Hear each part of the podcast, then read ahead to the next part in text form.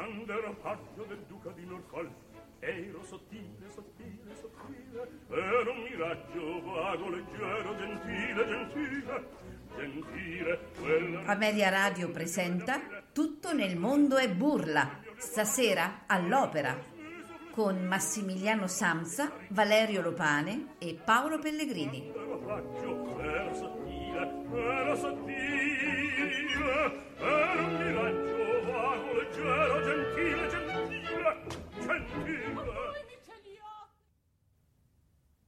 Se gli alberi potessi infavellare e tutte le sue foglie fossin lingue, l'inchiostro fosse l'acqua dello mare, la terra calamaio e l'erba penne, e il pian di Roma fosse carta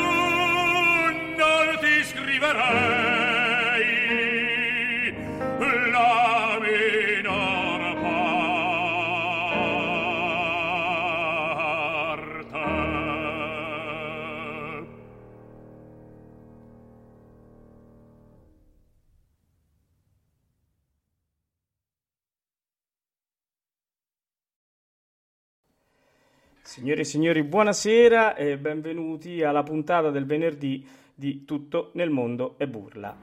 Questa sera per Ameria Radio è un, un momento molto molto importante perché si corona eh, un sogno che è, è- è partito ormai da quasi un anno e che eh, si sta a- mano a mano sempre di più oh, avverando. Infatti n- nei nostri pochi mesi di vita abbiamo avuto il piacere di accogliere eh, tanti grandissimi cantanti perché accogliere proprio in maniera proprio viva perché anche se non sono più tra di noi sono vivi nei cuori di tutti coloro che amano questa bellissima arte che è la musica lirica.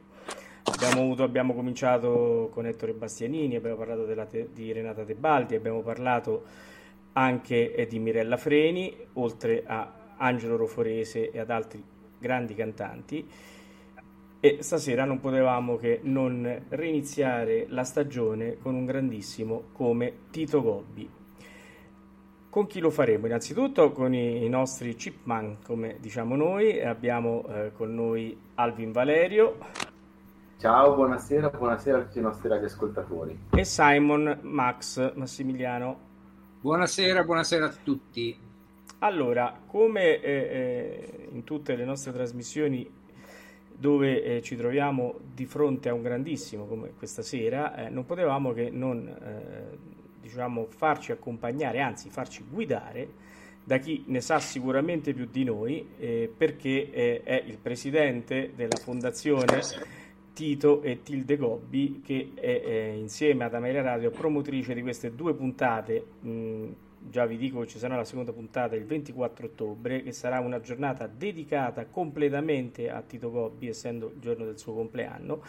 E, e- e quindi io annuncio con gran piacere la mia amica Cecilia Gobbi. Ciao Cecilia, Ciao, buonasera a tutti, felice di essere con voi. e noi siamo felici, strafelici. Ehm, senti, mh, Cecilia, fai un po' da padrona di casa, presentaci gli ospiti che ci hai portato. Allora, allora prima di tutto, prima le signore io direi, Vabbè, cioè, quindi presento prima di tutto Ma- Mani Meckler. Mani Meckler ah, è una mia carissima amica, è quasi è una sorella nella lirica, è la mia sorella di latte, solo che lei cantava e io no. Eh, ma insomma è stata come una figliotta di mio padre, ha fatto poi una grande carriera dal- dalla Scala al Covent Garden, al, ve lo dirà lei, ma insomma veramente una grandissima carriera, dotatissima ed è in collegamento con noi da ehm, Los Angeles. in questo momento perché lei lì vive ormai da anni. L'altro ospite invece si chiama Alessandro Fortuna ed è mio cugino perché è figlio della sorella di mio padre, ma è soprattutto un grande musicista, un grande pianista e nonché docente al conservatorio. Ma uh, Sandro, oltre a essere un membro della famiglia, quindi legatissimo a noi che conosce tutte le storie di casa, uh, ha anche lavorato con mio padre, perché quando mio padre uh, studiava con gli allievi, spesso e volentieri Sandro ha lavorato con lui come, come pianista coach, quindi conosce il modo in cui lavorava mio padre e naturalmente il modo in cui mio padre insegnava agli allievi era il modo in cui lui operava per interpretare i personaggi. Ecco, io ho fatto le mie presentazioni. Benissimo, allora, cara Cecilia, hai fatto le tue presentazioni e allora io però intanto stuzzico subito con una domanda. Come mai abbiamo iniziato come controsigla con Se gli alberi potessi infavellare di Wolferrari? eh. eh è un segreto di famiglia quasi, nel senso che quando mio padre arrivò a Roma per studiare con il ministro Crimi, eh, la giovane pianista che per arrotondare eh, lo stipendio eh, accompagnava gli allievi era Tilde De Renzis, cioè mia madre, e mio nonno, Raffaello De Renzis, è stato un importante musicologo italiano. E la sua casa era frequentata da personaggi come Marinuzzi, Ferrari, Pizzetti, eccetera.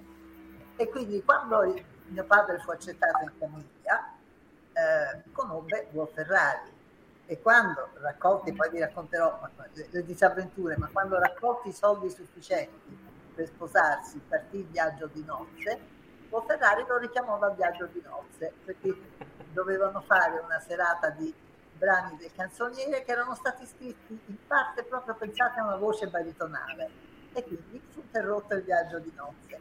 Eh, altra curiosità, al matrimonio di mio padre, eh, Ferrari era naturalmente il testimone di mia madre, eh, il maestro Crimi era il testimone di mio padre e alle nozze ha cantato un nome che Giuseppe Tabbello. Eh. Accidenti, insomma. il mondo, no? Eh già, eh, c'era il Gota a questo matrimonio. Esatto, quindi... complimenti per il matrimonio. Tutti avrebbero voluto un matrimonio così. Allora, adesso eh, io prima di cominciare la carrellata no, di notizie che eh, con Cecilia abbiamo no, un po' concordato per dividere le due puntate, io vorrei parlare un attimo con Mani e vorrei veramente che ci raccontasse la sua esperienza insieme a Tito Gobbi ci raccontasse anche un po' di lei, perché noi siamo curiosissimi. Eh? Buongiorno, buongiorno da noi e buonasera a voi. sì. Uh, uh, io ho conosciuto il maestro Gobbi, la signora Gobbi a eh, 70 a Covent Garden e ha fatto un'audizione per il maestro e lui mi ha portato alla Villa Schifanoia eh, ricordavo che ho chiamato mia madre e dice io vado con Tito Gobbi uh, in Italia a Firenze e mia madre è arrivata due giorni dopo che sei matta non è possibile ma infatti era possibile. Eh, sono andata alla Villa Schifanoia per sei settimane e dopo Maestro Gobbi ha detto ma perché non vieni a Roma a studiare con me? E sono beh, lasciato tutto a Londra perché vivevo a Londra e e sono venuta a Roma a studiare con Maestro Gobi e lui mi, um, eh, mi ha fatto un'introduzione a Luigi Ricci. Eh, si è un po' con lui, ma ha fatto diciamo 5-6 anni con Tito a Roma proprio prima che ha fatto il debutto a Stoccolma con Maestro Gobbi e, e, così è andata fuori la mia carriera diciamo e, e sono venuta con un, la seconda famiglia mia, che c'era la mia padre e madre, e c'era l'altra famiglia che viveva a Roma. Che altro? Eh, eh, adesso se ci parli un po' di te, della tua carriera, eh, siamo curiosi noi qui. Eh. Ah beh. Va. Uh, allora, io ho fatto un'audizione a Stoccolma, ho fatto il mio debutto, era con il trovatore con Leonora, eh, che era, era la prima volta che cantavo sul palcoscenico con un'orchestra e, e Tito quando sono tornata a Roma ha detto dobbiamo studiare perché tu non conosci niente di trovatore, nemmeno le colorature tutto. e lui ha chiamato Maria Caniglia di aiutarmi. E dopo questo, e Cici, e Isabella, eh, scusa, Isabella, Cici, eh, Tilde, e lei pianista, e lei ha fatto i, tutte le parti con me e Tito dirigeva e mi aiutava. Dopo sono tornata a Stoccolma, ho fatto il debutto e dopo questo ho cominciato a fare il trovatore per un anno a Londra, qui e là, a Hamburgo. E pensavo che e, e, la mia carriera è cominciata dopo eh, sono uscita di fare la Tosca, Salome, Wagner, Strauss, ma sempre sono tornata a Roma per un consiglio di maestro Gobbi e di aiutarmi a studiare con lui. E, e, così è andato, le porte sono aperte per me e ha fatto una carriera per tutto, cantavo a Vienna, a Covent Garden, a Parigi, tutto. Era una cosa incredibile. Tutto questo, devo dire, per l'aiuto, eh, l'aiuto eh, che mi guidava Maestro Gobbi e Signora Gobbi. E Cecilia, perché canta benissimo Rosetta, devo dire. Ah, ah. Allora, devo dire che a, noi, a me pare di, di... No, no, questa non, non, la sapevo. Bene, è buono a sapersi. Diciamo che eh, eh, per me sentir parlare Mani, eh, stare in, questo, eh, in, questa trasmissione questa sera è come stare su una nuvola in paradiso, perché si parla di Maria Caniglia da una parte, Tito Coppi da un'altra, Paul Ferrari, Taddei. Cioè, devo dire, mi sembra di stare in paradiso. Sono, sono, sono i nostri sogni capisci? Eh già, capisci, capisci Valerio, questa sera... qui e vedrai. Adesso vedrai... La trasmissione vengono fuori tutti. Vedrai stasera Mani. che esce fuori. Eh, Mani. Tutti sono venuti a Casale. E la, anche con Boris Scritta, vi ricordate la prima volta che l'ho, l'ho conosciuto? Ha detto questo è Boris e io mi sono Boris Christoph sta qui. La porta era sempre aperta per tutti gli artisti e questi artisti mi ha insegnato tanti. E, diciamo che senza di Maestro Gobbi io non avevo una carriera, veramente. Certo. E senza, senza, il guido che lui mi ha fatto, anche che, che ho fatto del, del, dell'opera moderna, moderna, lui sempre era là e mi, mi, mi aveva fatto dei consigli e, e, mi diceva questo si può fare, questo sì no. Era, era una cosa che non, purtroppo non c'è più. Eh, è so. un'epoca di, di, di lirica de, degli insegnanti e cantanti che non esiste più. È vero. E questo deve dire, questo è tutto de, del Gobbi signora. È vero, è vero e questo lo diciamo spesso con i miei amici Valerio e, e Massimiliano e ci tiriamo dietro magari anche qualche critica, ma non ci importa niente perché la, la lirica bella era, non è perché oggi eh, è chiaro, noi amiamo quel, quel, periodo perché era la vera lirica, era quella dove uno eh, studiava, si metteva, eh, doveva viaggiare per fare no, un determinato ruolo di qua, di là, poi dopo eh, diciamo c'era un altro modo di affrontare il palcoscenico, che è quello che manca un po' oggi, oltre allo studio eh, fatto con una disciplina che oggi forse anche per i tempi stretti non si può diciamo, seguire, anche se ci sono dei giovani molto bravi che però eh, per correre, perché li fanno correre, non riescono a sviluppare. Alessandro, tocca Paolo. a te. Paolo, sì, infatti volevo dare la parola ad eh. Alessandro eh. che stava... Eh, allora, voleva intervenire. che Mani era una sorella, no? Eh, Adesso certo. la sorella e il cugino. E eh. questa sembra un'atmosfera familiare. No, però io, po- io, posso dire una cosa. Eh? Ha un, hai, una somig- hai, una somiglianza con Tito che... Lui? Veramente sì. Non io. No, no eh. sempre più lui, Alessandro, ma tantissimo. Cioè, nel senso, eh, cioè, si vede proprio che c'è, il, che c'è il ramo, è quello. Cioè, ma proprio al di là del proprio l'atteggiamento che si vede che c'è parentela, ecco. Allora, eh, Alessandro, raccontaci un po' tu. Mm, tu hai tante cose da raccontare perché Cecilia ah. ha fatto l'uccellino, io ho sentito qualcosina e quindi bisogna che ci racconti. Beh, gli zii erano i miei secondi genitori. Questo, no, su questo non c'è dubbio. Erano due persone meravigliose e la generosità, la signorilità, l'intelligenza, l'affetto, la, l'arte con loro io potevo parlare di cose meravigliose e io ero piccolo, ero giovane, sono il più della nostra generazione di cugini sono l'ultimo arrivato. Sì. Io ricordo, ricordo, ho un ricordo bellissimo di eh, i miei, e io ero un bambino piccolo, che dicevano andiamo, stasera andiamo alla scala perché c'è lo zio che canta eh, il, il Gianni Schicchi. e io avevo sei anni e non sapevo cosa fosse il Gianni Schicchi, però, però questa cosa mi è rimasta qui. Quindi in casa mia si è sempre sentito parlare dello zio e quando lo zio arrivava e quando noi andavamo a casa degli zii a Roma e poi c'erano anche i nonni e naturalmente poi c'era anche Mani, e, e, era, era, era la, la, la, la, festa meravigliosa. E poi quando io ho preso la strada degli studi musicali, gli zii sono stati, eh, pur avendo migliaia di cose da fare, sono stati attenti a, alla mia crescita, mi hanno dato delle opportunità.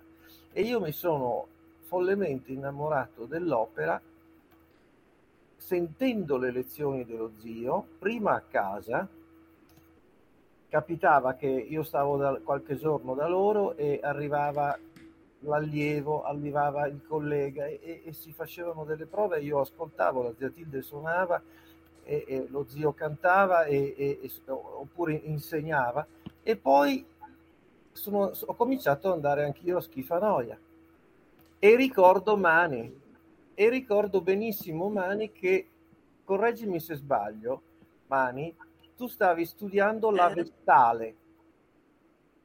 Sì. La Vestale di sì. Spontini, che dovevi fare in sì, un, festi- fatto... un, festival in, in eh. Irlanda eh. o non mi ricordo se in Irlanda o in Inghilterra. Era in Irlanda Wexford Festival. Ecco, che ecco. la prima volta che l'ho, l'ho, l'ho, l'ho fatto la Vestale, sì. E sì. lo zio aveva eh, fatto la Vestale negli anni, negli anni 40 al Teatro dell'Opera. Sì. E in quell'occasione ti, ti, ti aiutò a mettere, a mettere su questo, questo ruolo così impegnativo, difficilissimo, lungo, e fu, un, e fu un colpo di fulmine. Poi ricordo, ecco, la cosa straordinaria che lo zio e la zia sapevano creare un'atmosfera di amore intorno, di collaborazione, di partecipazione corale e, e c'era spazio c'era, e c'era attenzione per tutti, per i, i grandissimi talenti come Mani e anche per quelli che avevano un po' magari qualche problema, non erano così straordinari, però erano arrivati da, da, da tutto il mondo per studiare con Tito e Gobbi. Eh e questo era, eh, eh, io ho passato delle, dei, dei, periodi lì a Schifanoia veramente, eh, io vivo quasi in ciel potrei dire, come Alfredo, no? Eh, Sandro mi ha spiegato che cos'era Villa Schifanoia. 11 anni è durata. Ah sì. Eh sì. Dal eh, 1961 al 1981. Eh, uh, a, Fire- a Fiesole. Sì. Eh, sì. Ed erano sei settimane che dedicava mio padre ai ragazzi, sì. quando era sì. ancora in, in, carriera assolutamente. E, ed era un'organizzazione sostenuta da un istituto americano. Rosa a un certo punto si ritirò. E mio padre si addolorò così tanto perché era così appassionato al lavoro con i giovani che l'anno dopo si attivò e trovando finanziamenti della Banca Popolare del Veneto, eccetera, creò la scuola dell'opera italiana tra Bassano ed Aso, che è durata un anno perché era l'83 e nell'84 è tristemente finita. Eh. Però ecco, questa è la Villa Schifanoia, 250 ragazzi sono passati di là. Mamma mia. Tra cui e, e tanti Piotta, Piotta, ah, e, e, altri. No, anche, anche cantanti grandissimi come Just Winberg, che era un grandissimo tenore, uh, Bjorn Oscar, ma anche la cosa con la Villa Schifanoia, anche che er, eravamo proprio a Firenze in una bellezza incredibile, questa villa, ma Tito insegnava non solo interpretazione, ma anche la vita dell'arte. Allora non puoi cantare senza sapere quello di quadri, di, di Michelangelo, di, di, tutti questi che, che fanno un, un, artista completa. Anche fare il, il trucco, si doveva imparare di tutto.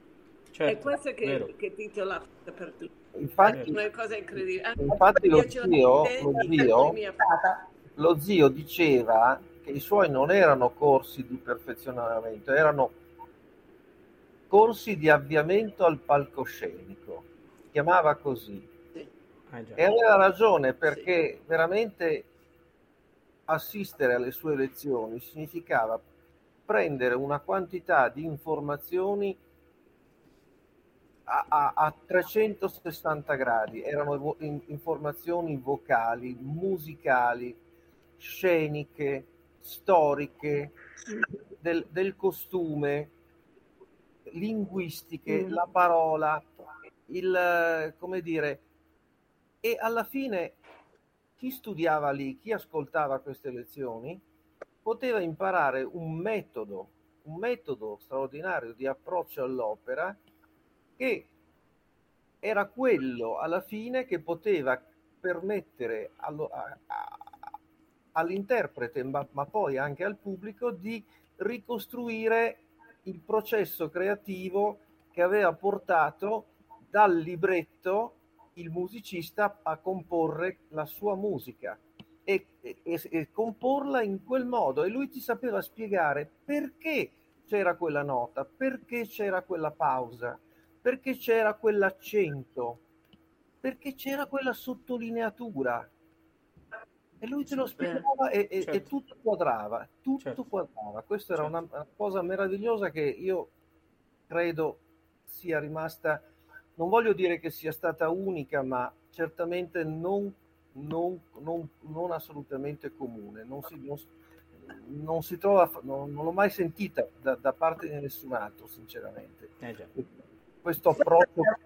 Paolo avremmo dovuto parlare in seconda puntata, ma va bene. Ma va bene così, ma va bene così. Tanto adesso eh, c'è il maestro Gobbi che mi ha detto: Chiedi un po' a Cecilia se comincia a raccontare la mia storia, così cominciamo anche ad ascoltarlo. Allora, qualche cosa ho già tratteggiato e sintetizzerò adesso. L'unica eh, curiosità, eh, diciamo, è che eh, gli inizi che furono naturalmente difficili come lo sono per qualsiasi giovane, ehm, gli si aprirono delle grandi speranze quando vinse il concorso di Vienna dopo un piccolo debutto nel, nella, nella sonnambula contrastato dal maestro Crimi che, non, che, diceva che non era ancora il momento, ma lui debuttò a Gubbio nella sonnambula e poi con la coda fra le gambe se ne tornò dal maestro Crimi a studiare ancora. Eh, poi il maestro Marinuzzi che aveva conosciuto a casa di mio nonno gli dette una borsa di studio alla Scala dove è stato, non ricordo bene se sei mesi o un anno, dove ha imparato tante cose, ma ha cantato solo una volta nel, eh, facendo l'Araldo in un'opera di Pizzetti, con Pizzetti che dirigeva, ed, ed essendo stato preso dal palco dove stava ben vestito, a vedere, pronto a vedere lo spettacolo, per sostituire al volo un giovane. E quindi quando il, gli fu dato l'ingresso e gli fu detto vai, siccome non conosceva i tempi del palcoscenico, entrò gridando immediatamente questa famosa frase la signoria del Doge e del Senato nel bel mezzo dell'area di Tancredi Pasero. si girò come una bella, il suggeritore gli gridò idiota e, Pizzetti ebbe un mezzo collasso, quindi lui con la coda fra le gambe se ne tornò a Roma a studiare ancora. Poi vinse il concorso di Vienna e lì si aspettava, era un concorso con tantissimi, credo 400 partecipanti. Lì si aspettava, adesso arrivano le scritture e invece gli arrivò la scrittura per un film. Il film I condottieri di Louis Trenker, dove fa la parte di un giovane alfiere, quindi va a cavallo, usa la spada e canta naturalmente. Quella fu la sua fortuna perché la Crimi negoziò le condizioni, mio padre non era in grado, non aveva nessuna esperienza, eh, era il 37, quindi lui aveva 24 anni, sì, 24 anni. E Crimi negoziò per lui che se le settimane di produzione fossero durate di più, avrebbe preso altri soldi durava sei settimane di più. E quindi così mio padre tornò a casa con i soldi per fare il famoso matrimonio di cui vi ho parlato prima. ma, poi, ma poi nel 1900, ehm, Sandro aiutami. 38? 38 il, il, la Traviata. Il, L'Adriano, Adriano di, di, di all'Adriano, all'Adriano uh, canta la Traviata e Fortuna volle in platea c'era il maestro Serafino. E lì inizia una storia che dura poi tutta una vita, perché Serafino lo chiama per un'audizione al Teatro dell'Opera e lo prende. E lì lo segue, devo dire, amorevolmente con la guida saggia di cui lui era capace, per cui è stato veramente il mentore di innumerevoli cantanti, inclusa la Callas che lo ha dichiarato numerosissime volte, ma anche tanti altri. E, e lui gli fa cantare in quegli anni un numero di opere eh, assolutamente incredibile, ma sempre piccoli ruoli, piccoli ruoli, piccoli ruoli. E canta, canta letteralmente di tutto, opere che poi non ha mai più cantato, o perché eh, erano opere nuove, Rocca, Montemezzi, Malipiero, o perché era Wagner e Mussorgsky che non, che non ha più cantato, o anche Bizet, perché lui la, la, la, Carmen l'ha cantata solo in quegli anni, facendo il Dan Cairo, naturalmente, non, certo. e non è Scamillo. Certo. E, e, quindi sono tutti quegli anni e mio padre preme e dice al maestro Serafin ma, ma, quando mi fa cantare ma quando mi fa cantare Don Carlo il Simon Boccanegra il Don Giovanni il ballo in maschera e finalmente Serafin nel 41 gli fa cantare il Don Carlo e... e io direi che forse lo possiamo ascoltare qualcosa del Don Carlo che dici? Forse sì, forse sì direi sì. Ascoltiamo allora Io morrò dal Don Carlo di Giuseppe Verdi, eh, mm del 1954, eh, direttore Gabriele Santini. Ascoltiamolo.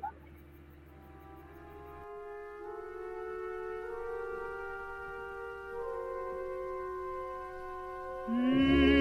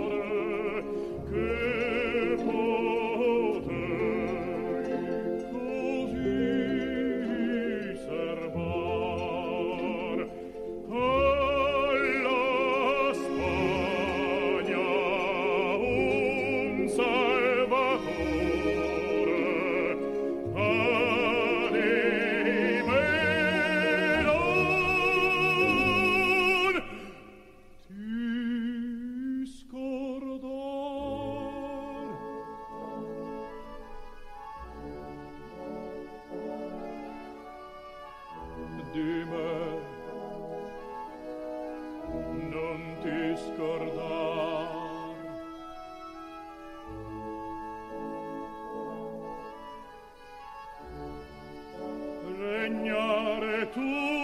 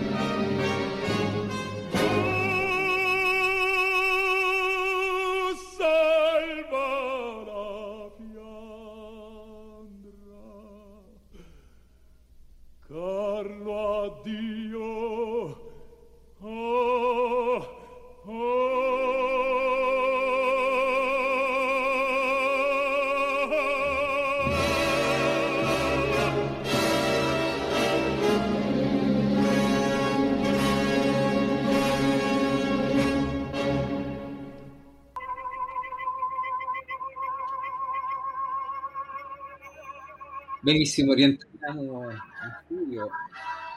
dopo aver ascoltato questa mirabile, direi, esecuzione dal Don Carlo di... che devo dire non ho ascoltato molto, molte volte, però questa sera mi ha dato delle emozioni veramente straordinarie. Sarà che Tito Gobbi ero più abituato ad ascoltarlo in Gianni Schicchi, so, in Tabarro. Il, il mio primo trittico era quello della Emi, mi sembra, con eh, la vittoria de Los, Angeles, de Los Angeles eh, c'era il direttore adesso non ricordo, quindi ho, eh, diciamo il mio, il mio Tito Gobbi era quello di Gianni Schicchi di Tabarro da 10, do, avevo 10-12 anni, ecco, quindi ascoltarlo questa sera mi ha dato veramente delle grandissime emozioni, veramente eh, straordinarie, perché eh, ha un valore eh, diciamo di esecuzione, un fraseggio, una cosa straordinaria anche in Giuseppe Verdi. Sul, beh, lui è stato sopra, soprattutto un, un, cantante verdiano, anche se poi nell'immaginario collettivo è più legato sicuramente alla Tosca eh, che a qualsiasi altra opera non ultimo perché l'ha cantata circa 900 volte. Ma di Tosca parleremo in un altro momento. Invece c'è un episodio che secondo me è interessante proprio a proposito del Don Carlo. Ora quella che abbiamo sentito è una registrazione discografica, la registrazione discografica ha sempre dei canoni un po' diversi, è, è, è più uh, musicale, più vocale, meno teatrale in qualche misura, anche se mio padre si guadagnò il titolo di acting voice. Lui e la Callas meritarono questo titolo, ma eh, la sua attitudine è sempre stata quella del teatro musicale. E non a caso tu hai citato prima Gianni Schicchi, lui riusciva a passare da ruoli come Gianni Schicchi a uh, Don Carlo o altri personaggi che poi vedremo nel corso di questo programma. Quando lui mh, si preparava per questo Don Carlo, quindi per il suo debutto in Don Carlo, in una prova il maestro Serafin lo ha interrotto sulla morte di Rodrigo, perché gli ha detto cos'è questa brutta nota finale che hai fatto. E mio padre gli ha detto, ma lui ha la voce strozzata perché sta morendo, muore soffocato, naturalmente non è che fosse assolutamente strozzata, però è un po' soffocata, è la voce di un uomo che sta morendo e non è verosimile che la faccia. E se la figlia ha detto no, no, ma manco per sogno, il, il pubblico vuole sentire il canto pulito. E allora mio padre si fece un po' coraggio e gli disse maestro, facciamo una prova, proviamo come dice lei e come dico io. Serafin disse guarda, facciamo come dico io e poi vediamo. E quindi la prima fu fatta con i canoni eh, previsti dal maestro, fu un assoluto successo, al termine del quale Serafin andò da mio padre e gli disse, beh, hai visto? È andata benissimo. E mio padre gli disse, sì, ma non l'abbiamo provata nella versione che suggerivo io. E così la seconda fu fatta come diceva mio padre. Fu un enorme successo e per dire anche la grandezza e l'intelligenza di un uomo come Serafin, Serafin lo raggiunse in camerino e disse mi rendo conto, bravo, che anche un, un anziano musicista come me può imparare qualche cosa da un giovane. E quindi gli dette carta bianca per esprimere in maniera più realistica l'aspetto, diciamo, drammatico dell'opera. Bene, eh, sicuramente i grandi, i grandi musicisti, i grandi uomini sanno fare anche questo. E questo è... Io volevo aggiungere anche un'altra cosa lui era uno che preparava moltissimo, cioè scavava nel personaggio, giusto? Quindi probabilmente questo aneddoto che eh, tu ci hai raccontato, Cecilia, deriva anche da questo, questa sua presa di posizione, proprio perché un convincimento a, a dire questo è il personaggio, perché io l'ho studiato. Certo, esatto. poi è anche il discorso che faceva prima Alessandro e Meni, no? nel senso che eh, praticamente i cantanti, i grandi cantanti come Tito Gobbi, non è che lasciavano nulla al caso, ma avevano un, un, un, diciamo un sistema proprio di studio da artigiano, perché eh, eh, andavano sulla parola, andavano, cioè forse erano meno filosofici, cioè oggi c'era, allora era meno, uh, no, eh, sai adesso le trasposizioni, le cose, quindi c'è, mh, c'è tutto un giro eh, anche registico di un certo tipo, no? Invece i cantanti di allora lavoravano veramente sul testo, lavoravano veramente su ogni singola frase del libretto e ne, e ne trovavano... La musica sulla parola e l'intenzione nella musica, Ma- realmente. Vi volevo dire a Ma anche- proposito, Sì, chi va? Scusa. Ah, beh, beh, no, avanti. No, io volevo solo dire, perché io ricordavo, lui de- lascia la musica fuori quando si, ci studia la, la partita, il, il ruolo, è solo leggere come un pezzo di teatro, solo le parole. Prima. E dopo fai un disegno del personaggio e dopo mette la musica sopra questo. Allora è sempre il teatro e si deve fare questo, non solo musica la notte e vai avanti sul palcoscenico e strilla il si bemolle. Certo, E proprio si deve fare tutto Teatro. insieme. certo. volevo aggiungere una cosa, che ho recentemente ritrovato una vecchia bobina registrata direttamente dalla, dalla radio ed era una trasmissione eh, RAI condotta da Claudio Casini e proprio sulla questione del, del finale di Don Carlo c'è, la- c'è lo zio che parla e, e racconta l'episodio di, di, di- di- con Serafin e, e appunto si accordano per farla la prima come si deve, secondo la tradizione, e la seconda in quel modo. E il maestro Serafin, che all'inizio non, non concepiva questa, questa idea, a un certo punto gli disse teston, in dialetto in- da, da buon veneto, fra veneti si capivano, si, si capivano così e, e- e- e- insisteva no? dicendo era, guarda che tu- noi facciamo un teatro di voci quindi tu devi cantare bene la tua, la tua romanza e, quello che diceva Cecilia no? certo. Ed è, ed è meraviglioso il modo con la, la semplicità, anche lo zio quando parlava di se stesso era sempre di una umiltà, di una semplicità, eh, a- e evitava sempre que- i toni celebrativi, racconta e ti fa, ti fa sentire ti fa sentire come se fossimo davanti a questo ragazzo che voleva dare una, sua interpretazione e osa contraddire il suo adorato maestro per, per fare breccia su di lui e portare avanti questa sua convinzione. È, è- è- è da, da ascoltare questa cosa. Adesso aveva assolutamente il, il teatro nel sangue, per questo, eh, ad esempio, un aspetto importante, lui studiava, tutte le par- studiava tutto il libretto, tutte le parti, perché uno dei suoi principi fondanti è che il personaggio si costruiva sull'azione e la reazione, che il personaggio faceva e diceva determinate cose come reazione a quello che l'altro personaggio gli diceva o gli faceva.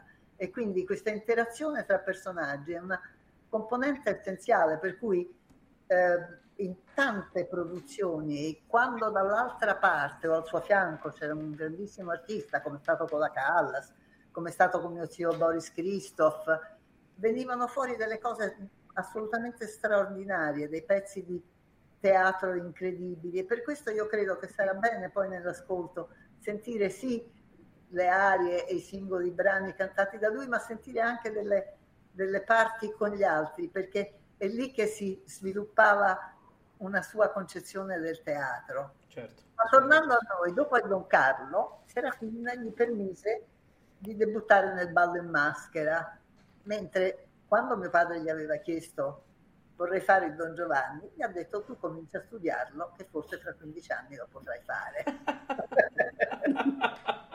In realtà lo fece prima, ma, ma non con Serafin con Furtwängler. Ma, ma sarebbe bello sentire il ballo in maschera perché è un Sì. Andiamo allora con eh, Larry Tu eh, nel 19 del 1941 che era il debutto a Roma. E, mh, chiaramente del, del cast eh, facevano parte eh, altri personaggi che poi ascolteremo nel terzetto, quindi eh, ve li lascio solo immaginare. Il direttore Antonino Botto. Ascoltiamo Eri tu.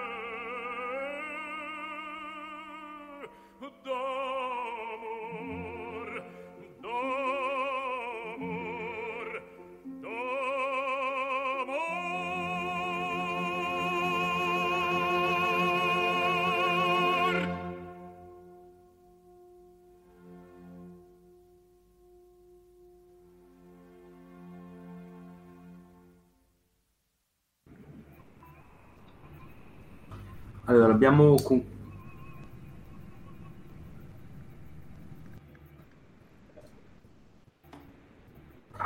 abbiamo concluso con eh, questo ascolto di, di Balli in Maschera. Carissima Cecilia, carissimo Alessandro, eh, quello che io ho sempre pensato di Tito Gobbi è che era un cantante straordinariamente intelligente sul piano musicale perché è riuscito a dare una eh, novità di approccio, una profondità di fraseggio, un'interpretazione veramente moderna senza eh, stravolgere da una parte il dettato originale del, del compositore e dall'altra in un'epoca in cui il repertorio era molto più limitato, blindato, anche aprirsi a opere contemporanee oppure a veramente opere de- antiche, cioè non avendo un, non ponendo, non volendosi porre nessun tipo di limite. Secondo me questa è la, una delle sue massime doti. Quando, secondo voi, secondo la vostra eh, testimonianza, ha cominciato ad averla? È stata una cosa innata? È stata una cosa che è cresciuta progressivamente? Vivere con eh, una, un ambiente così musicalmente raffinato, quanto lo ha aiutato. Ecco, cioè, penso che sia un, una prospettiva interessante questa. Beh, sicur- sicuramente l'ambiente lo ha, lo ha aiutato. Mia madre era una raffinata musicista, era un'eccellente pianista, ma era anche proprio una musicista. In casa di mio nonno si, si respirava musica e si incontrava gente che che erano musicisti che parlavano di musica, quindi era quello. Certo. Sicuramente c'è una componente eh, innata nella parte teatrale, perché noi quando parliamo di, di questo piccolo episodio che abbiamo riferito, che, che la sua istanza di recitare oltre certo. recitare, siamo nel 41, lui è del 13, quindi era giovanissimo. Sì, era un ragazzo, certo che poi tutto questo si sia andato perfezionando negli anni non c'è dubbio. Lui disse una volta, eh, sono stato ben felice di scoprire che avevo una voce perché altrimenti avrei dovuto studiare da avvocato e non mi andava di studiare. Poi ho scoperto che si studia tutta la vita, anzi molto di più, perché così è. Cioè, certo. lo scavo del personaggio di cui parlavi, eh, io ho, ho avuto la, il privilegio di vederle in, in certi ruoli a distanza di anni, è andato crescendo in una maniera incredibile. Eh, la, la, differenza tra anche le prime foto di lui, ad esempio in Tosca, e le successive, certo. è stato costruito un pezzo alla volta veramente. E quindi questo sicuramente eh, ha influito. Mia, mia, madre è stata come si dice oggi, un influencer eh, non da poco, nel senso che Serafina è stato il mentore, il maestro Ricci era quello di Ricci, quello con cui non c'era opera nuova che mio padre dovesse studiare, che non andava a studiarla da Ricci o che doveva riprendere magari dopo un intervallo che non andava a ripetere con lui. Ma certo. era in camerino e chiedeva a mia madre come è andata e quello era il giudizio determinante, perché se lei gli diceva a seconda di come gli diceva, lui capiva. Però, però era attento a tutto, ascoltava eh, tutti. Non so, una volta eh, ascoltò anche il mio nonno, cioè suo padre, che non era in particolare né un musicista né un uomo di teatro, era un imprenditore, e, però naturalmente andò a vedere il figlio nello spettacolo e, e alla fine mio padre gli chiese, ti è piaciuto? E lui detto, disse sì, però quanti anni ha il personaggio? Adesso non ricordo qual era il personaggio, il personaggio era un personaggio di 40 anni o di 50 anni e mio padre ne aveva ancora 30 o poco più. E mio nonno gli ha detto ma tu cammini come un uomo giovane rispetto al personaggio, troppo giovane. Quindi lui lavorava su questo, su come cammina. Certo, su ma, su ma quello che veramente sorprende è, e permane cioè è la creazione del personaggio, quello che diceva Alessandro, cioè veramente in, in tutto tondo, cioè non, eh, che diceva anche Mari, cioè è l'elemento artistico visivo, il trucco, il canto, il gesto, la storia, il contesto. Ecco, come riusciva a trasmettere questo? Cioè, eh, tu dicevi che le informazioni che dava a un ragazzo erano numerosissime ma ti ricordi un, un approccio particolare? Perché io mi, io mi, vedo come uno studente che va a di fronte un mostro sacro come Gobbi. Quindi ti senti anche molto, molto intimorito. Cioè lui ti riempie di queste informazioni, io avrei detto, va bene maestro, io faccio quello che riesco, ma se mi sento molto cioè, subissato per certi versi e invece, cioè, se sentendo le parole, appunto, le testimonianze, invece era anche molto chiaro, accogliente. Come avveniva questo miracolo? La, eh, io vorrei la mimica. dire due cose, perché io mi sono, ho digitalizzato 800 ore di, delle lezioni di Villa Schifanoia, le ho, da quelle ho tratto anche delle registrazioni e delle cose, quindi le ho studiate, le ho trascritte e le conosco bene. Due sono le cose che vorrei dire per poi lasciare la parola a chi invece l'ha vissuta da allievo o da accompagnatore. Eh, una cosa era, io vi dico come io vedo il personaggio. Io faccio Scarpia per dire in un certo modo, perché l'ho studiato e l'ho, concepito, lo vivo così, ma quello è il mio modo di vedere. Voi non dovete copiare, voi dovete trovare la vostra strada al personaggio, la vostra lettura, la vostra interpretazione potete vederlo più violento, meno violento, insomma, via dicendo. Questo mi sembra che sia un punto molto importante, cioè ti do una serie di cose, ma tu da queste devi trarre più un metodo che un modello da imitare, anche se lui, le sue lezioni erano piene di esemplificazioni. Eh, ho persino una bellissima lezione in cui lui spiega a una giovane cantante francese che era un po' dura a capire eh, come doveva cantare la sua uccello e gliela canta per fargliela capire, quindi per fargli capire quello che era il sentimento, l'anima, la cosa. Però ecco, passo la parola perché sennò parlo troppo io. Vai Alessandro. Beh, io... Era straordinario, io eh, ho, ho nelle, negli occhi la, la sua capacità di comunicare con una estrema semplicità lui, eh, queste, le sue lezioni per lo, per lo, più erano in inglese perché la gran parte dei suoi allievi non era italiana, no? veniva dal mezzo mondo, ma la, sua, la semplicità con la quale lui spiegava dei concetti e poi la forza straordinaria della, del, di quello che lui chiamava il legato. Il legato che era il legato non solo quello tecnico del canto, ma il legato fra la musica, il canto, il gesto, l'espressione facciale, i tempi, i tempi. Lui mi ha insegnato a dire, vedi, qui tu non devi rispondere al, tuo allievo che, a cui spiegava, tu, tu non devi can- rispondere subito perché deve esserci quell'atto di attesa perché quello che io ti ho appena detto lascia il segno. Se tu mi rispondi subito, se, se tu non, non, non lasci quell'attimo, distruggi la credibilità del dialogo.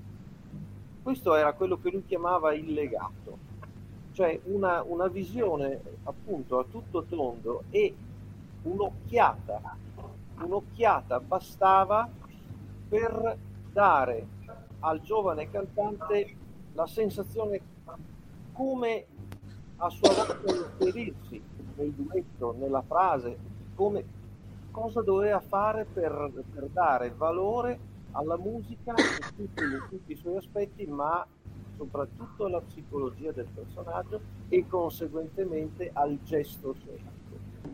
Direi che era questa la cosa. Ma era da brivido. Ecco, posso aggiungere qualcosa? Vai. Eh, lo dico in inglese, lo dico in inglese. Scusa. Prego. Maestro Gobi mi ha detto, the most important thing is the pause, the pauses between the music, not just the music. Scusa. Prego. Eh. Torno fra cinque minuti.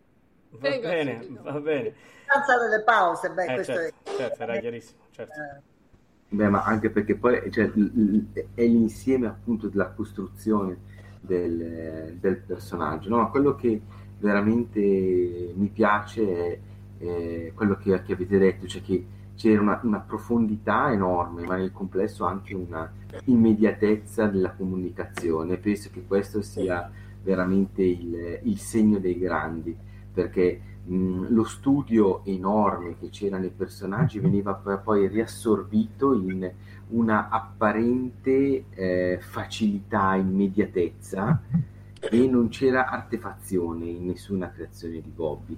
E questo penso che sia il massimo, cioè riuscire, io penso anche a eh, ruoli diversissimi come possono essere, non so, Nabucco piuttosto che Figaro, cioè il lavoro che c'era dietro veniva riassorbito per essere poi immediatamente comunicato certo. veramente e poi insomma per eh, ragazzi come noi cioè, sono stati Gobbi almeno per me è stato il, non so, il mio primo Figaro il mio primo Rigoletto il mio primo Germon cioè tantissimi primi quello è stato veramente un, un- è un'affezione particolare perché era anche una voce particolare riconoscibile e soprattutto una capacità di sfruttarla al, eh, al meglio che l'ha resa veramente anche proprio riconoscibile nel peso, nel colore, nel, certo. nel fraseggio. Mani, ci sei? Ci sei, Mani? Ecco. Vai. Sì, Vai.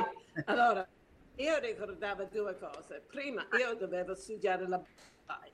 Ero a casa con Gobi perché vivevo a Villa- al, al Casale e mi ha fatto Il Casale era tutta casa. la... Eh? Spiega, il casale era, fatto- era, A, a Roma. padre. Sì.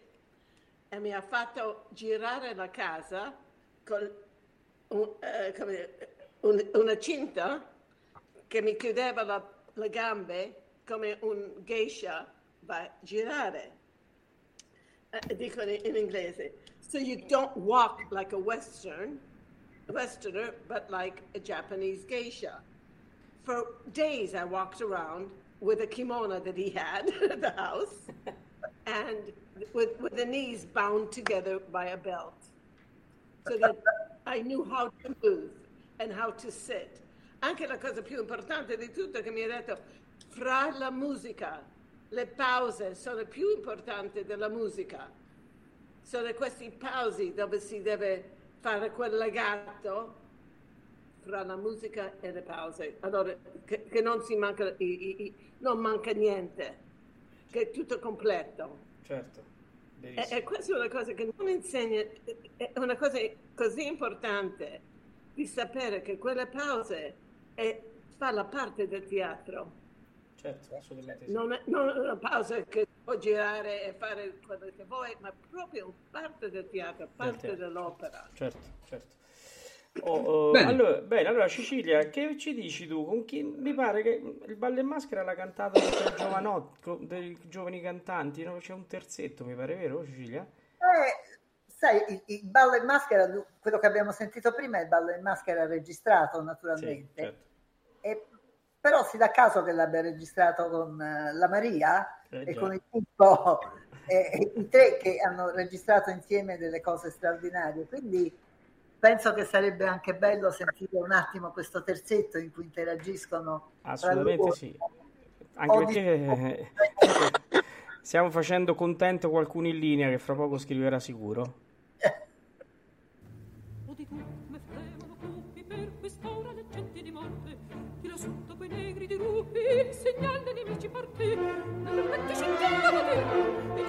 Già non se ne dirò, e mi trovato in cuore di qui. Fate in cuore di qui. Fate in cuore di qui. Fuggi, fuggi per l'orrida via, sento l'orma dei passi spietati. Allo scambio dei detti esecrati, ogni destra vaga brandì. Vati salvo che vai l'uscita, qui tra poco serrarsi verrai. Vita, questa vita che getti così. Va, va, va, ricordati salva. Va, va, va, ti salvo, ti salva. Traditor congiurati sono essi che minacciano il vivere Ti salva. all'amico tradito pur io Affuggi. son colui che nel cor lo ferì innocente sfidato gli avrei or d'amore colpevole fuggo la pietà del signore su lei così la ne protegga i suoi dì fuggi fuggi per l'orrida via sento l'ormo dei passi spietati. Allo scambio dei denti esecrati ogni destro l'audacia brandì fate salvo sei detto la uscita portavo le fere certe le froi la pietà del signore sulle mie questa vita che genti così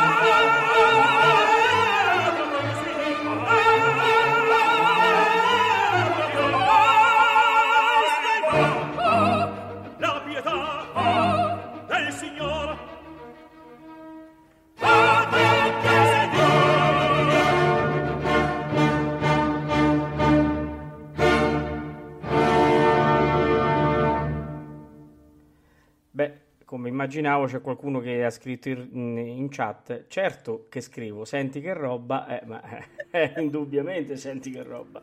Allora, eh, vai. Io credo che nello scegliere i brani, credo che mio padre sarebbe stato felice che non siano solo brani suoi, ma anche con i colleghi, perché ehm, tutta la sua vita è stata caratterizzata da una dote di umanità incredibile, straordinaria, e il suo rapporto con i colleghi è sempre stato, con i direttori d'orchestra, è sempre stato un rapporto con, con gli allievi, veramente eh, caratterizzato da una profonda umanità, perché l'umanità era poi la sua chiave di lettura, era l'oggetto della sua ricerca nei personaggi ed era parte essenziale dello scavo, trovare nel personaggio la dimensione umana. E Assolutamente quindi sì. E questo traspare, eh, questo traspare in maniera proprio evidente da tutte le, le interpretazioni che continueremo ad, ad ascoltare, ma noi che siamo cresciuti a pane e Tito Gobbi, eh, diciamo, abbiamo ascoltato eh, spessissimo e abbiamo apprezzato. Io ti ho raccontato forse Cecilia che eh, avevo un papà che mi ha portato al mondo della, della lirica, non potrò mai che ringraziarlo, insomma anche al canto, quindi e le prime cose che sentivamo, e mi ricordo avevo 5 anni, lo Scarpia eh, di Tito Gobbi e, e- e noi facevamo la recita a casa, cioè il papà faceva Scarpia e io facevo Cavaradossi praticamente torturato, no? Eh, Era, eh, cioè, avevo 5 anni, quindi non ti dico che era.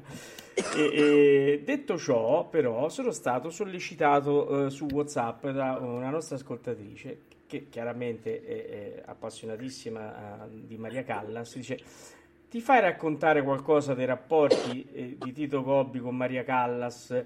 Con eh, Di Stefano, ma soprattutto con la, con la Callas, perché lei è callassiala e, e ti dico che ha a casa una, eh, una gigantografia della Callas proprio a altezza d'uomo, cioè lei è andata in giro per la città con questa uh, no, gigantografia che andava eh, che era stata messa in un negozio di dischi dove è stata presa dopo tante insistenze per portarsela a casa, quindi ti posso dire che la Callas. E così poi ci porti verso Falstaff, che è un'altra cosa molto interessante, c'è anche un aneddoto che tu mi hai raccontato che vorrei che raccontassi a tutti. Vai Cecilia. il rapporto con la Callas è stato un, un vero sodalizio artistico straordinario perché avevano una natura simile c'era questa, questo, questa ricerca del personaggio, questo lavoro sul personaggio e naturalmente trovandosi di fronte l'uno all'altro con analoghe capacità ne venivano fuori dei risultati assolutamente straordinari. All'atere di questo posso dire che c'è stato in qualche misura anche un rapporto affettivo, molto a distanza, perché ci sono stati periodi in cui hanno lavorato tanto insieme, poi la, la vita della Callas ha preso un altro eh, indirizzo e lì eh, ci fu una cena con lei, con, con, il, con un Assis, eh, da cui mia madre tornò piuttosto ehm, come dire, dispiaciuta perché non, non le piacque molto Aristotele e sentiva in qualche modo che non era l'uomo giusto per lei, anche se di fatto poi è stato il grande amore della sua vita, o perlomeno così eh, sembra. Di episodi con la Callas ce ne sono tanti che si possono raccontare, molti li racconteremo nella seconda puntata, ma um, uno in particolare lo, lo racconto anche adesso perché è molto tenero. Quando la Callas fece le sue strepitose lezioni a Juilliard, che fra l'altro sono, fanno il, lo specchio, perché lei fa ha una magnifica lezione sulla vendetta, mentre mio padre fa le lezioni da un'altra parte sulla su in cielo. A quelle lezioni c'è il mondo intero dello spettacolo, e a parte i docenti di giunta che non si presentarono, chissà, per quei problemi di piccole rivalità. Certo. E, insomma fu un trionfo assoluto, però poi avveniva che dopo questi trionfi, come avviene nella vita degli artisti, la serata finisce e sei solo. E lei era sola in quel momento. E, però eravamo nello stesso albergo. E quindi rientrando, Maria disse, Tito, mi compri un gelato? Con una bambina. Tenerissima, no? questa cosa di questo personaggio incredibile che poi ha questo, questo bisogno di... E quindi mio padre l'accompagnò a prendere un gelato, andarono insieme a prendersi questo gelatino per avere due momenti di, di piccola intimità. Certo. Sì, poi ci sono stati, c'è stato anche il momento del, se mi si passa il termine, dello scazzo. Certo. certo. C'è, c'è stato un unico episodio in cui si sono, come dire, litigati, molto, ma molto brevemente ed è stato in una traviata dove al termine del, dell'aria mio padre ha avuto un'ovazione incredibile. E quando è rientrato in camerino Maria lo ha aggredito e gli ha detto non ti permetto di avere un successo simile nella mia opera. E mio padre tranquillo gli ha risposto Maria non è la tua opera è l'opera di Giuseppe Verdi Maria se n'è andata infastidita, poi dopo un po' è tornata, scusa, scusa sai, mi ha detto in Veneto, io non lo so dire in Veneto, scusa sai, è stato un momento per dire però il, il, il rapporto, ma lei, questa è una cosa importante del teatro, lei si fidava di lui, non dimentichiamo che lei vedeva pochissimo. E quindi ad esempio in un'opera come Tosca dove c'è un'azione scenica importante è una delle cose che ti insegna la scuola del teatro, ti insegnano, fai proprio tutti i corsi per imparare a fidarti degli altri, perché ti devi gettare contro e non puoi rischiare di sbagliare l'angolatura o di finire contro un tavolo. E lei si fidava di lui perché lui, lui era lì anche per lei, certo. per, per, per, lei personaggio e per lei viva. Certo. Oh, e invece parliamo un po' di Falstaff. Ah, Falstaff, allora Falstaff comincia nel 1941 in cui sempre Serafin, Santo Serafin, a fare Ford a fianco del grande Mariano Stabile. E pensa che lui ha continuato a cantare Ford dal 41 al 50. Quindi ha continuato sempre Ford, sempre Ford l'ha cantato alla Scala. L'ultimo anno l'ha cantato con Becky, un'unica volta con Becky. E credo che sia stata l'unica volta che hanno cantato insieme. E con questo, con questo Falstaff eh, andarono a Berlino, perché, ripeto, era il 1941. Andarono a Berlino per cantare per, per la Wehrmacht. E, e lì eh, partirono tutti i cantanti, c'era, c'era anche Attilia Radice, c'era Maria Caniglia, c'era Beniamino Gilli, ehm, ce, n'erano, ce n'erano tantissime persone. La Pederzini. La Pederzini, la Pederzini, certo.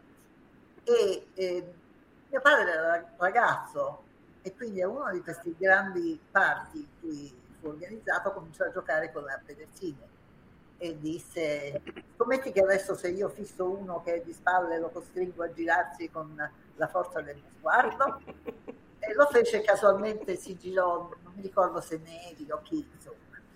E allora là era Goebbels e allora la Pedersini gli ha detto prova un po' con quello lì però dice sì certo lui ha provato a fissare intensamente Goebbels e si è girato ed è andato verso di lui dopodiché si è sentito morire, tremare, anche perché la, paura di questi personaggi c'era, assolutamente.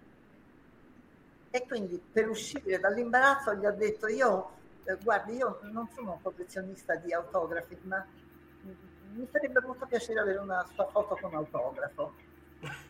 Così inventando di sana pianta. Eh, Goebbels, eh, compiaciuto ha detto domani gliela faccio avere e domani davanti all'albergo è arrivata la macchina con l'autista, è sceso Goebbels e gli ha dato la sua foto con autografo che conserviamo ancora nell'archivio Tutavogli dentro una cornice d'argento. Vabbè, e qui sarebbe finita. Naturalmente però questo prezioso oggetto è stato riportato a Roma e veniva tenuto in casa perché non si sa mai poteva essere utile. In fondo c'era anche una dedica carina, insomma, che poteva indicare un rapporto di amicizia. E gli fu assolutamente molto utile, perché quando poi in un'occasione arrivarono quelli del, degli SS, credo, per prelevarlo e portarlo alla radio per cantare per la Wehrmacht insieme a Ferruccio Tagliavini, eh, entrarono con modi molto aggressivi, anche perché videro un po' di spartiti, e tra gli spartiti c'erano degli spartiti di quelli che erano i musicisti, come si dice, musicisti eh, ebrei. Ebrei, sì, però erano cassati, insomma, che censurati, no? Censurati. Sì, e, e, quindi cominciarono a dire, ah, c'è questo, c'è questo, e poi si girarono, questo comandante, capitano, non so bene, si girò e vide la foto. Beh, che era stato tirato su, me la faccia tutti, fece un Heil e disse maestro Gobbi noi saremmo molto onorati se lei volesse venire a cantare alla radio per la Verma c'è anche per Lucio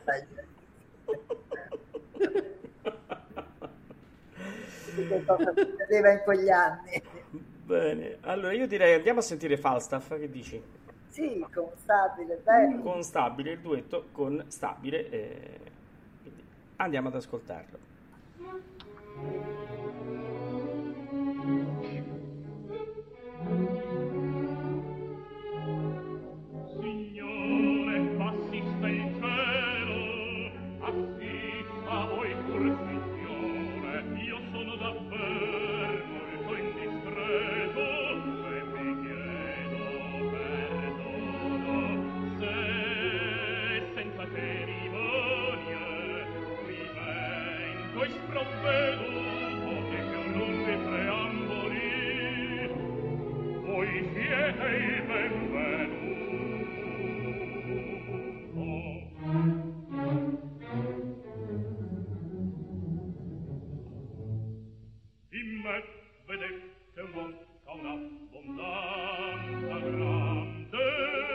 viaggi della vita.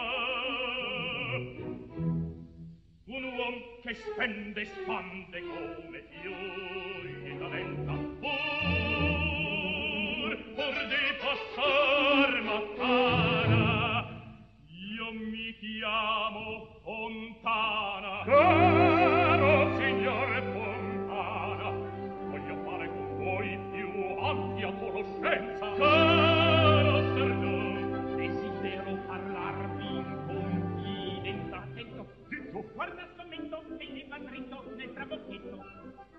forse l'intrappò zitto zitto che fatalà ascolto perdon m'infonder dire un ben noto proverbio popolar. Si suol dire che l'oro apre ogni porta che l'oro è un talismano che lo province tutto. Là, un capitano che marcia avanti, ebbene, con sacco di monete qua che mi pesa assai. Sergio, se voi volete aiutarmi a portarlo, con gran piacer. non per per qual mio merito messere ve lo dirò se a Windsor una dama bella elencata molto si chiama lì e moglie d'un certo porto v'ascolto io l'amo. E lei non m'ama. Le scrivo non risponde. La guardo non mi guarda. La cerco e si nasconde. Per lei strega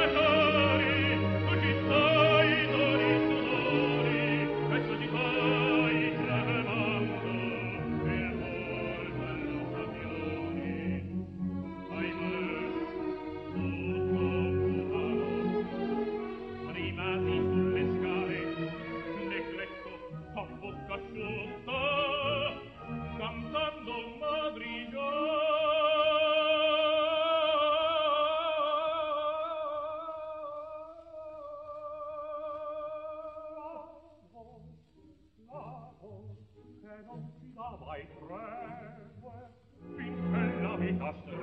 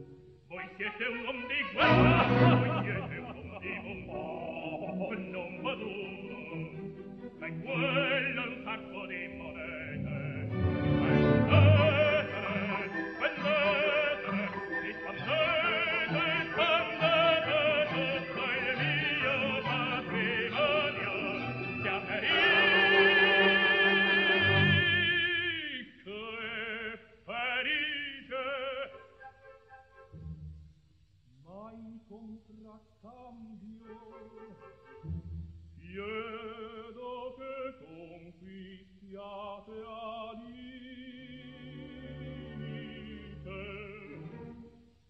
alla intuizione mi spiego. Quell'altro del verità sempre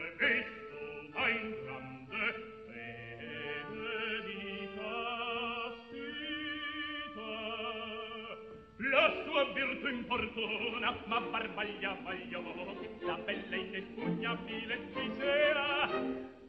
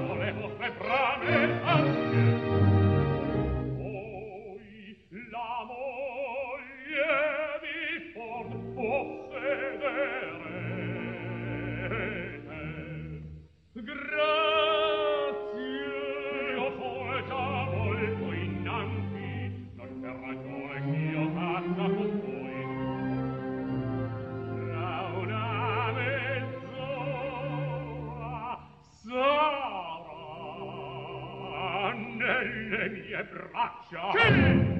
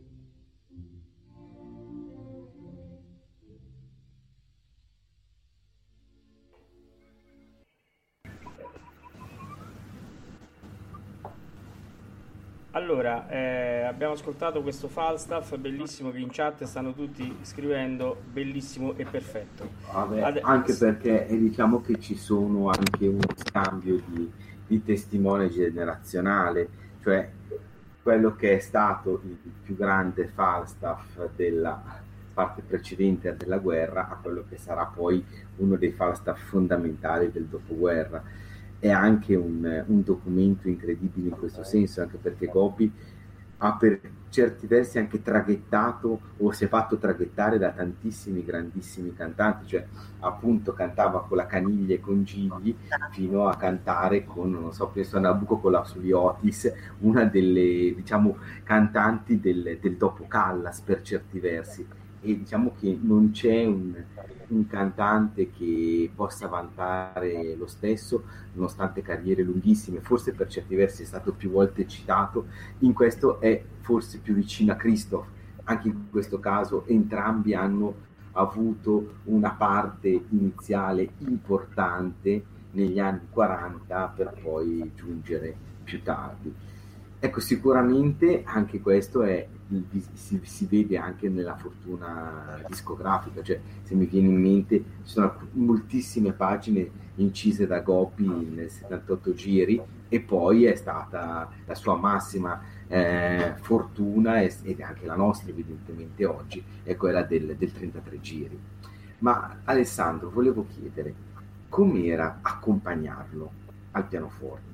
facile, difficile, cioè aveva una musicalità straordinaria.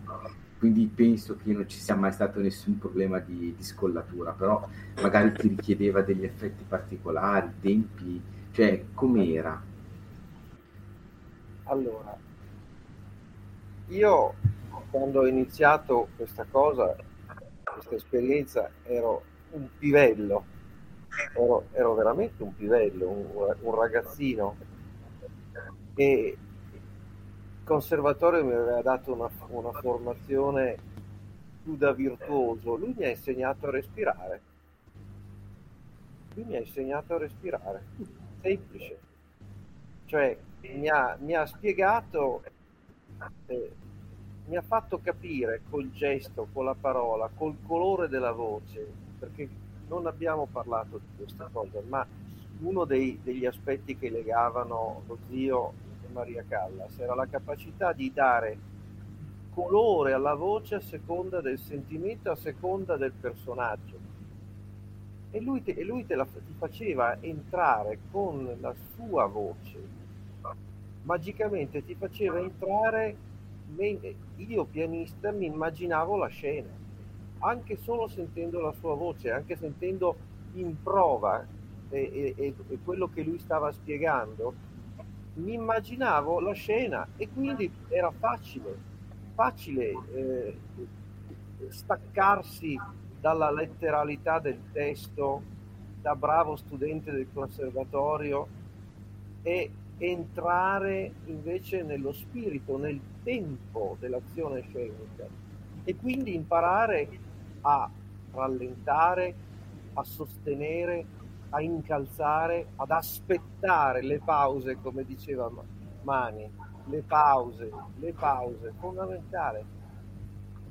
Alla fine, alla fine io come pianista facevo tutte le mie note, facevo quello che dovevo fare, ma avevo ogni volta che ho avuto la possibilità di accompagnare lui e i suoi allievi, avevo fatto, avevo fatto una lezione di musica, avevo fatto una lezione, le più grandi lezioni di musica, io non le ho avute dai miei maestri di pianoforte, anche illustri, no? Le più grandi lezioni di musica le ho avute da Tito Gobbi. Il respiro, la cantabilità, la tornitura della frase e quindi poi accompagnando sostenere il canto in modo che il cantante si senta tranquillo e possa dare quello, il meglio di quello che lui è in grado di dare in quel momento, perché il cantante non canta mai due volte nella stessa maniera, perché, perché, perché è il respiro. Il respiro, il respiro non, è, non, è, sempre lo stesso, ogni giorno si è diversi. Assolutamente. Non è un che fa miliardi di note, che ha provato quei passaggi fino alla consunzione. Il cantante non può cantare otto ore al giorno, non può. Certo.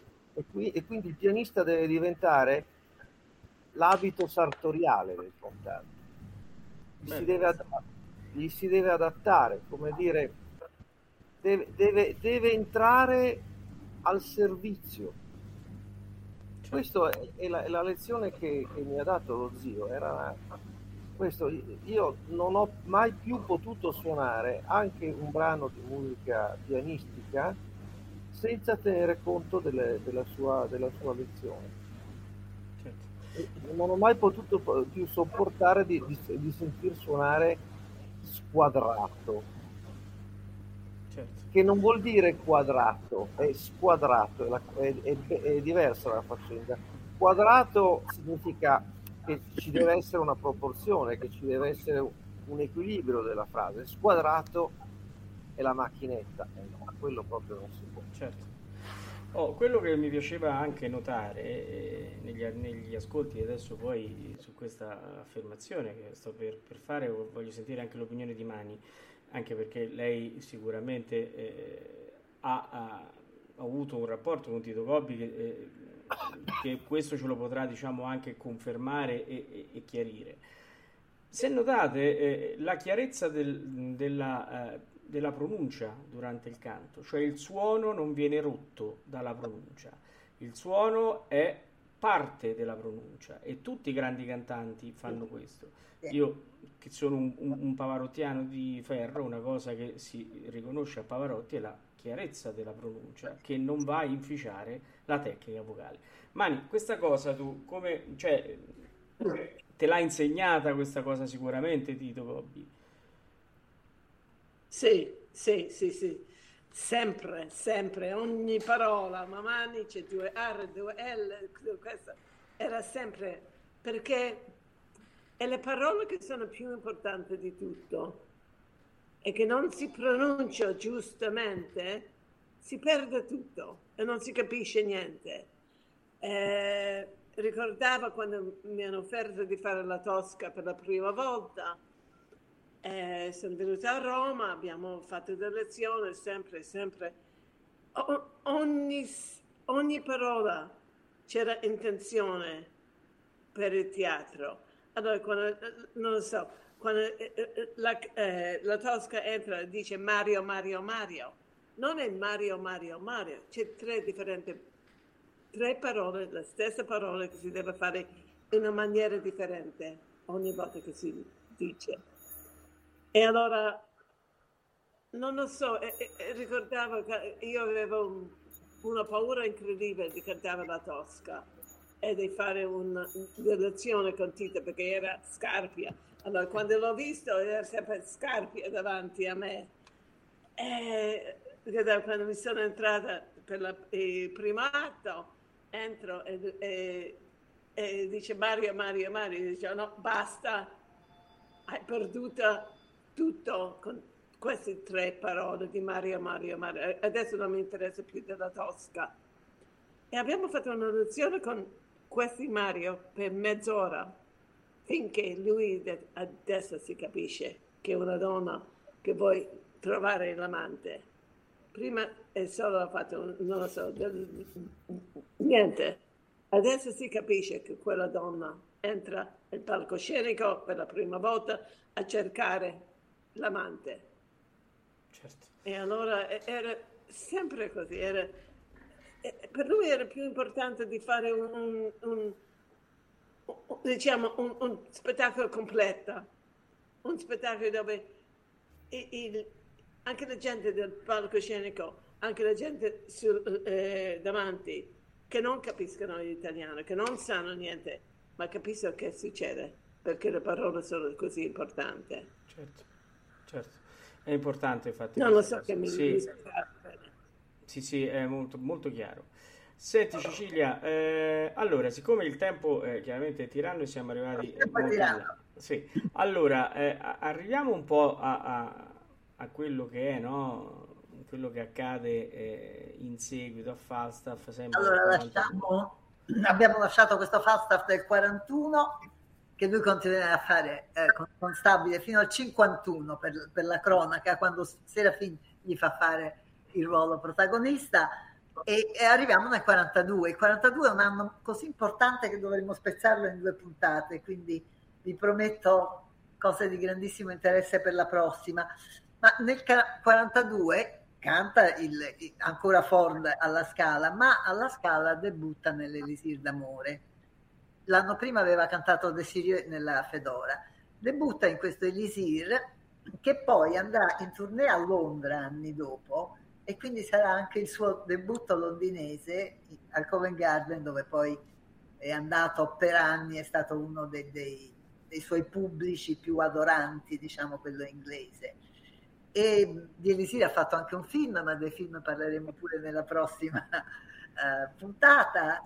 E e insomma siamo in casa Scala, io questo Elisir lo sentirei, come pari è talmente carino. Assolutamente sì. Oh, eh, siccome è l'ultimo brano che poi attaccheremo alla sigla finale, eh, un'ultima considerazione, poi ci salutiamo, intanto ci possiamo salutare, è, è proprio questa. Eh, allora, innanzitutto vi comunichiamo che eh, visto il gran materiale che abbiamo, eh, abbiamo già eh, programmato una terza puntata, quindi dopo quella del 24 ottobre ce ne sarà un'altra in novembre, e, e per non perdere nulla di questa bellissima storia di Tito Gobbi.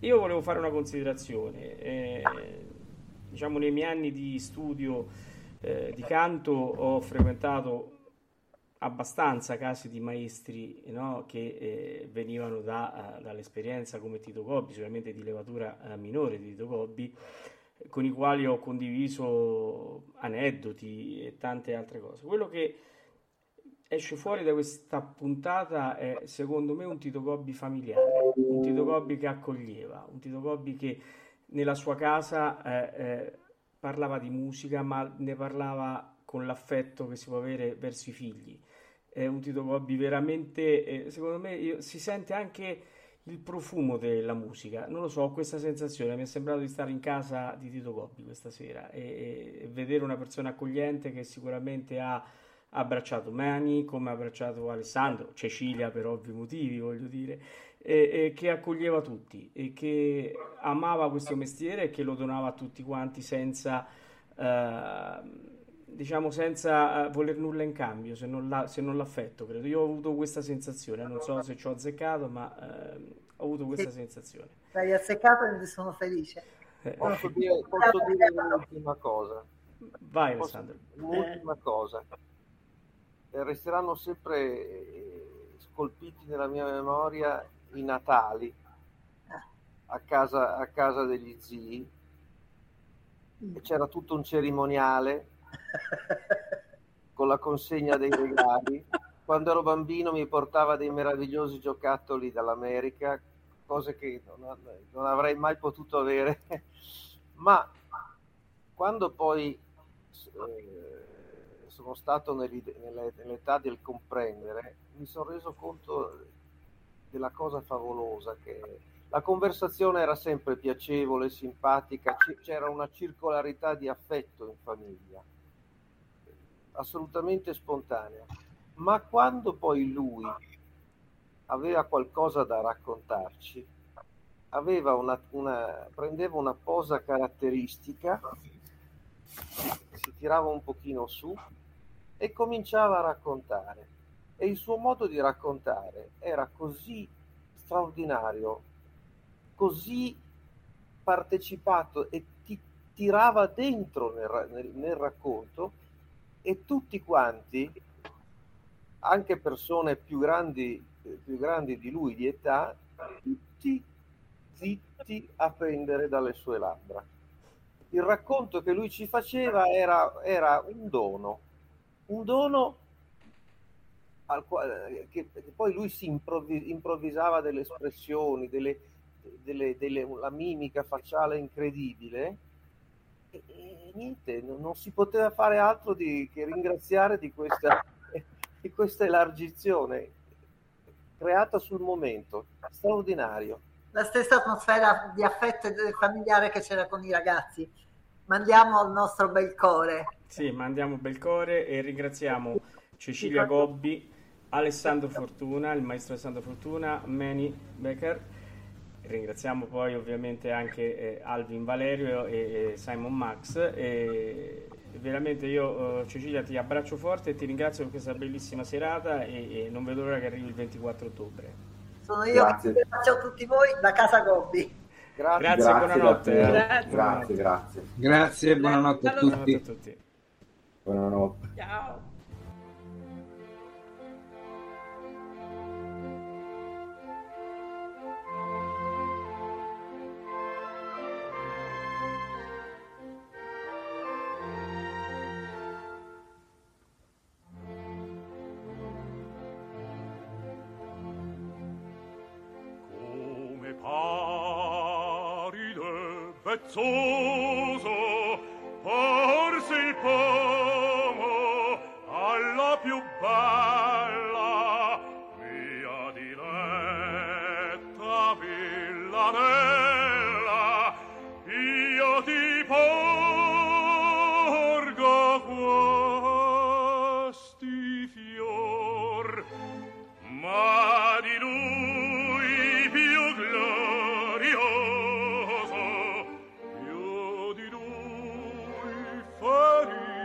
felice